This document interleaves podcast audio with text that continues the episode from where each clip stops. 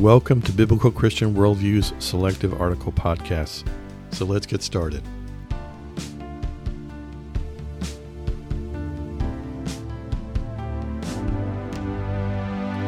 Divisive theology among biblical Christians.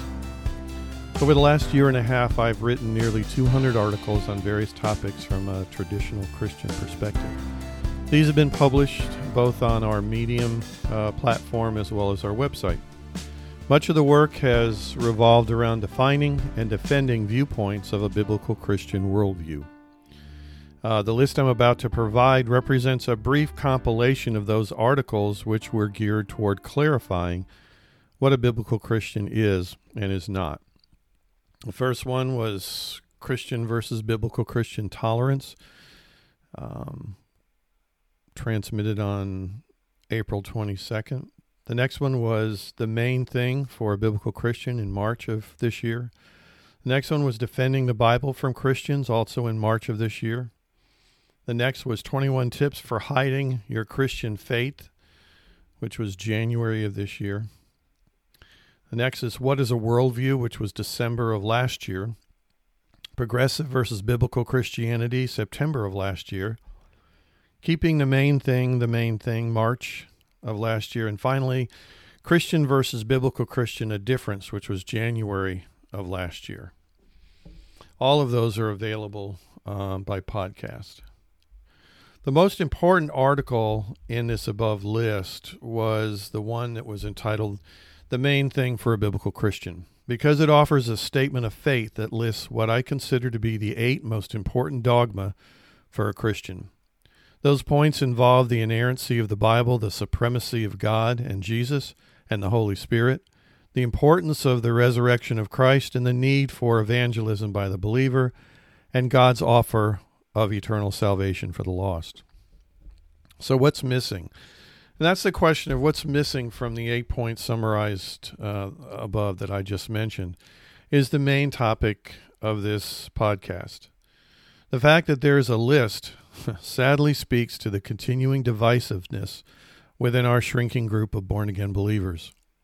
The following represents what I consider valuable topics for constructive theological discussion but secondary to core systematic theology that should be unifying us as biblical Christians.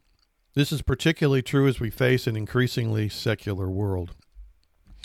To be clear, these are not the issues uh, those who oppose us dwell on, such as gay lifestyles, sin in the church, anti vaxxers, Trump lovers, and world domination by Christians, and so forth. It's also not a list that includes the extreme fringes of evangelicals, such as no dancing or movies, no music or makeup, and so forth. The list below represents areas where traditional biblical Christians differ, and sadly, there are probably many more. In my view, our quote unquote family arguments should not be divisive nor on public display. Denominationalism is not to be discounted, as Paul said using a broader context, quote, we need to be all things to all people in order to save some. 1 Corinthians 9:32. However, when these denominational or even sub-denominational differences further isolate believers into smaller and smaller tribes, it only hurts our unity, our fellowship, and our testimony to a lost and dying world. So here's that list of secondary theological dogma. First is creation versus evolution. Many Christians believe that God used the process of evolution over billions of years to bring our world and mankind to its present state. They consider Genesis 1 uh, 1 through 31 to be an allegory or a story not to be taken at all literally. Many other Christians believe that evolution and the Bible cannot be reconciled, and as such, they believe God created the world and mankind as fully formed, looking pretty much as we are today. Further complicating these views are Christians who believe that God created the universe in six literal 24 hour days, while others believe that each day was actually a period of a thousand years or more, desiring to reconcile creation and evolution into a unified theology. The second topic is the sign gifts. In the Old Testament and through early formation of the church, the Bible records several gifts given to the apostles as they went out and spread the good news of Jesus Christ to all who would listen. Some of these gifts are accepted by all Christians, as evident today in the life of the believers. Some believe that when one was saved, they received a specific gift from the Holy Spirit, and that, in part, represents a component of a changed life of someone who was lost and now saved. However, there is a group of gifts which are referred to as assigned gifts for which Christians differ on whether they remain available past the apostolic era or in the books of, book of Acts. Those gifts include speaking in tongues, miraculous healing, and casting out of evil spirits. Further, some biblical Christians believe there is a time when one has an emotional moment, typically in public, where the Holy Spirit enters their lives, uh, quote unquote, receiving the Spirit, or some say slain in the Spirit. This is considered a separate event from salvation and is the point when one receive their spirit, receives their spiritual gifts.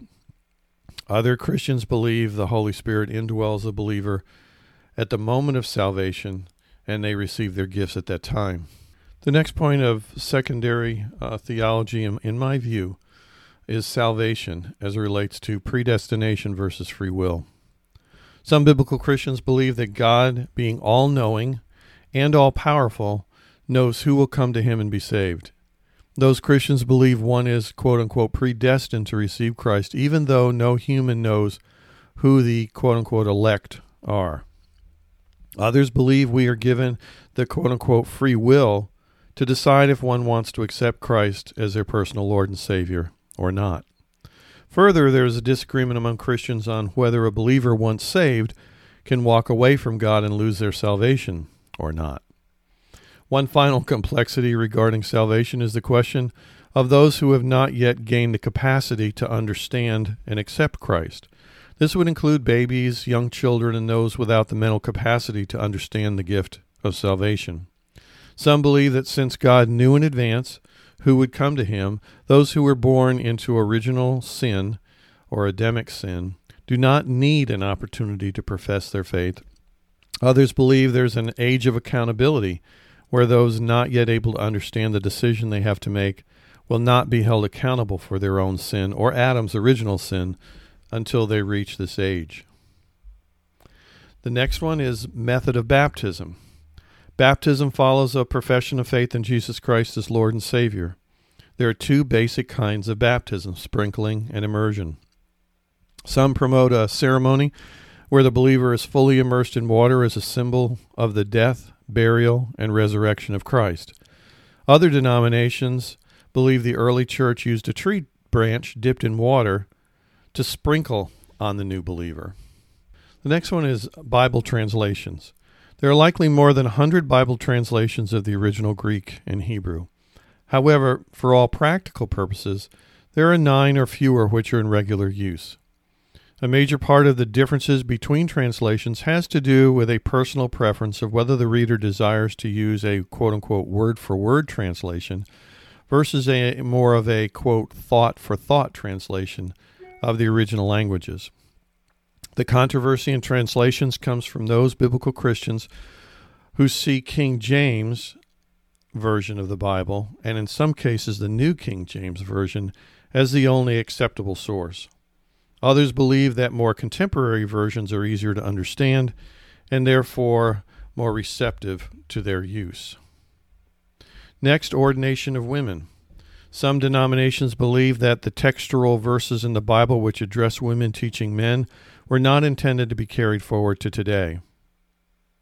Others believe God was making a broader point regarding his view of the complementary nature of men and women. Next, use of alcohol. Some biblical Christians see alcohol as a vice that should not be used under any, under any circumstances. Others believe that moderation is acceptable and only drunkenness is to be avoided. Finally, eschatology. End times prophecy can be a stumbling block for internal strife between biblical Christians, all having to do with the rapture of believers and the seven year tribulation period and millennial reign. The major categories of pre our pre-tribulation, which is the rapture taking place before the tribulation, mid-tribulation rapture, where it's taking place in the middle of the seven years, and post-tribulation rapture, obviously taking place at the end of the tribulation period of seven years. Further, there are views of the thousand-year reign of Christ, which include amillennialists that believe there is no reign at the end of the age, and premillennialists who believe that Christ will return to establish his kingdom on earth for a thousand years. So, in summary, again, the list above represents what I would respectfully consider important but secondary biblical Christian theology. I've intentionally glossed over the details of each as my objective was not to either define or defend one view or another.